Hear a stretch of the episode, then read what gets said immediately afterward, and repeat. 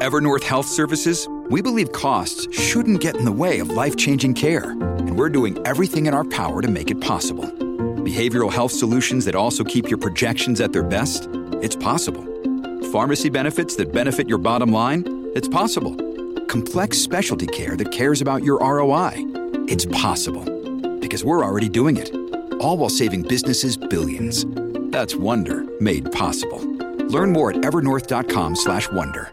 La nascita del Festival di Sanremo è legata al Casino di Sanremo, fondato a inizio del 1900. Sin dai primi anni il casino organizzava concerti, feste da ballo e rappresentazioni teatrali, come era previsto dal contratto stipulato nel gennaio del 1928 tra il comune di Sanremo e l'imprenditore Luigi De Santis. Gli eventi erano frequentati dai ceti medi e dall'alta società perché gran parte della popolazione non poteva permettersi di partecipare. Tuttavia i mezzi di comunicazione, in primis la radio, che negli anni 30 si affermò su vasta scala, scuola portavano in tutto il paese le mode nazionali, tra le quali la musica. In realtà il diretto predecessore del Festival di Sanremo fu una kermesse di musica napoletana organizzata per iniziativa proprio di De Santis nel Salone delle Feste del Casino, dal 24 dicembre del 31 al 1 gennaio del 32. L'iniziativa non fu ripetuta, ma restò nella memoria dei sanremesi. Tra gli spettatori eh, c'era un floricultore, Amilcare Rambaldi, che dopo la seconda guerra mondiale entrò a far parte della commissione incaricata di rilanciare il casino. Dopo un po' di anni Rambaldi pensò di riprendere l'idea del festival musicale e nel 1947 sottopose la proposta a un conduttore radiofonico, Angelo Nizza. Sanremo però fu battuta sul tempo da Viareggio Infatti nel 1948 nella cittadina toscana fu organizzato il primo Festival della canzone italiana, una manifestazione estiva che doveva accompagnare la stagione balneare. Il Festival di Viareggio si tenne nel 1948 e nel 1949, ma poi fu sospeso per mancanza di fondi. E così da Viareggio il festival si spostò a Sanremo. Nel 1948 una gara d'appalto affidò la gestione del casino a Pier Busseti, un imprenditore lombardo che aveva assistito al Festival di Viareggio. Busseti pensò di portare la kermessa a Sanremo come parte di una più vasta strategia turistica, che mirava a rilanciare non solo il casino, ma l'intera città di Sanremo. L'imprenditore così sottopose la sua idea a Rambaldi, a Nizza e ad Angelo Amato, che era allora il direttore del casino. Il gruppo quindi decise di organizzare la manifestazione non in estate, ma nel periodo invernale, con lo scopo di incrementare il turismo in una stagione nella quale ce n'era poco. Si trovò così un accordo con la RAI per la trasmissione radiofonica dell'evento. La prima edizione del Festival di Sanremo si tenne nel gennaio del 1951.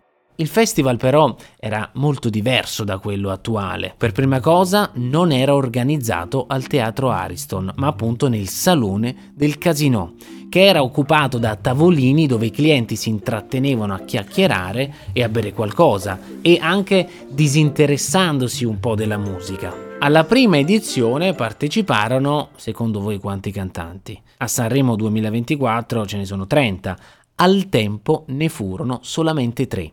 Nilla Pizzi, il duo Fasano e Achille Togliani, che si cimentarono nell'esecuzione di circa 20 canzoni. Quindi non era come oggi che tanti cantanti presentano una sola canzone, ma c'erano pochi cantanti che ne interpretavano tante. La conduzione fu affidata a Nunzio Filogamo, un presentatore radiofonico noto per il celebre saluto Miei cari amici vicini e lontani, che rivolgeva appunto agli ascoltatori. Quell'anno vinse Nilla Pizzi con il brano Grazie dei fiori.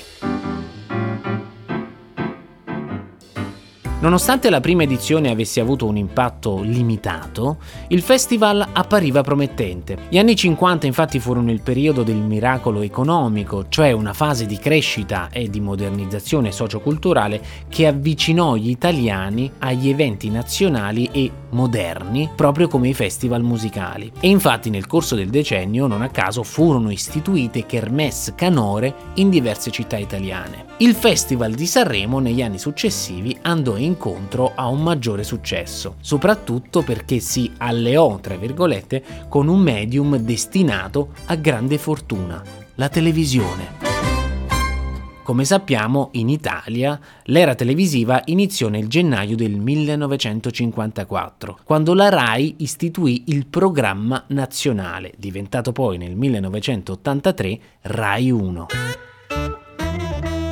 L'anno seguente, quindi nel 1955, la RAI trasmise per la prima volta il Festival di Sanremo in diretta televisiva. Piccolo aneddoto, le prime due serate del festival non furono trasmesse dall'inizio, ma a partire dalle 22.45, dopo il varietà 1, 2, 3 di Tognazzi e Vianello. Poi l'ultima serata invece venne trasmessa integralmente. Il successo fu immediato perché la televisione raggiungeva un numero sempre maggiore di persone. Tenete presente che allora, insomma, nei primi anni dopo l'avvio delle trasmissioni, solo poche famiglie possedevano un televisore. Molti si riunivano nei bar e nei locali per seguire i programmi più popolari, tra i quali appunto il Festival di Sanremo. La Kermesse era uno dei simboli di un'Italia che da società prevalentemente contadina si avviava a diventare una società moderna. Grazie ai mezzi di comunicazione la musica leggera si diffuse in misura maggiore e molti brani presentati al festival ottennero un grande successo commerciale, entrando poi nell'immaginario collettivo del paese. Piccolo aneddoto, il successo del festival è testimoniato anche dal fatto che nel 1956 eh, funse da modello per la creazione dell'Eurovision Song Contest. Sì, l'Eurovision è nato prendendo spunto appunto dal Festival di Sanremo. Nel corso degli anni il festival ha seguito l'evoluzione della mentalità e della società italiana e le canzoni presentate nelle prime edizioni erano inserite nel quadro della, direi, morale tradizionale, ma già verso la fine degli anni 50 si affermarono brani, direi, più leggeri, come per esempio Papaveri e Papere o Nel blu dipinto di blu. Nel blu dipinto di blu Felice di stare lassù, la faccio in americano.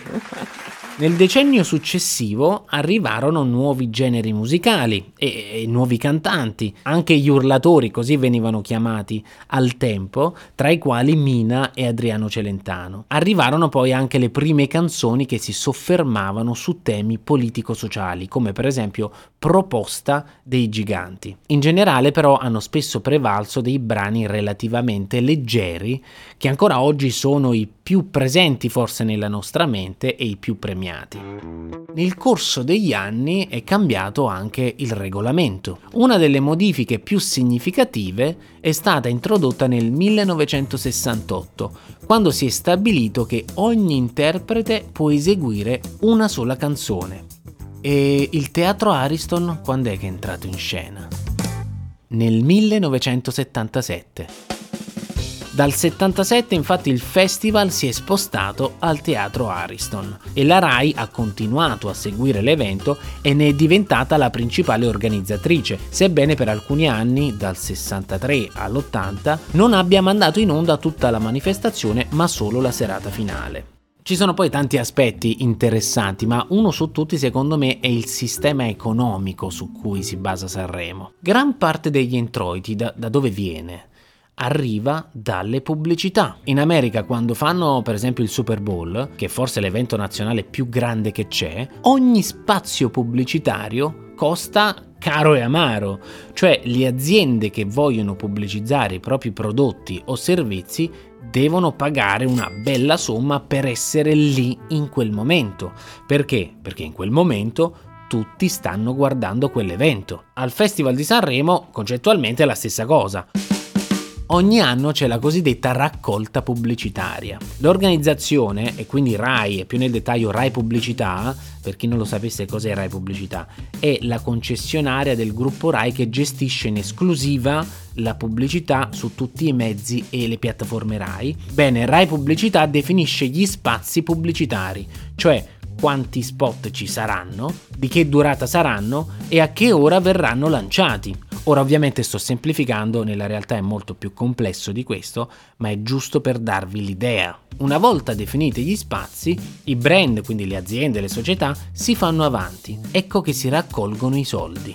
Nel 2022 le stime suggeriscono che Sanremo abbia raccolto 42 milioni di spazi pubblicitari. Nel 2023 46 milioni. Queste somme dipendono da quanto il festival viene seguito. Più persone lo seguiranno e più il valore degli spazi pubblicitari aumenterà. Poiché le ultime edizioni sono andate benissimo, nel 2024, secondo alcune stime del Sole 24 ore, si è arrivati addirittura a 56 milioni di euro. Questo stesso concetto, questo sistema pubblicitario, e qui faccio una digressione conclusiva, funziona per i social network perché gli influencer, i canali YouTube, anche Geopop, spesso ci chiedono di iscriverci ai canali o seguire le pagine, perché più la community cresce, più quel canale, quell'influencer avrà modo di stringere collaborazioni con brand, aziende e società.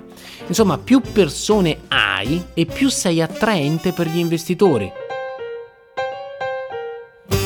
Questa non è una novità, è un sistema che funziona direi dalla notte dei tempi, cioè se ci pensate la radio si basa sul sistema pubblicitario, la tv si basa sul sistema pubblicitario, tanti magazine online si basano su questo sistema, anche i social, anche YouTube e anche in gran parte il Festival di Sanremo. Comunque sulla pubblicità, questo è un piccolo spoiler, vorrei fare un mini documentario perché lo trovo estremamente interessante proprio perché ci permette di capire certe dinamiche della nostra società e della nostra quotidianità. It's Kaylee Cuoco for Priceline. Ready to go to your happy place for a happy price? Well, why didn't you say so? Just download the Priceline app right now and save up to 60% on hotels. So, whether it's Cousin Kevin's Kazoo concert in Kansas City, go Kevin, or Becky's Bachelorette Bash in Bermuda, you never have to miss a trip ever again. So, download the Priceline app today. Your savings are waiting. Go to your happy place for a happy price. Go to your happy price, Priceline. Grazie mille per averci seguito, vi do appuntamento sempre qui sul podcast di Geopop, le scienze nella vita di tutti i giorni.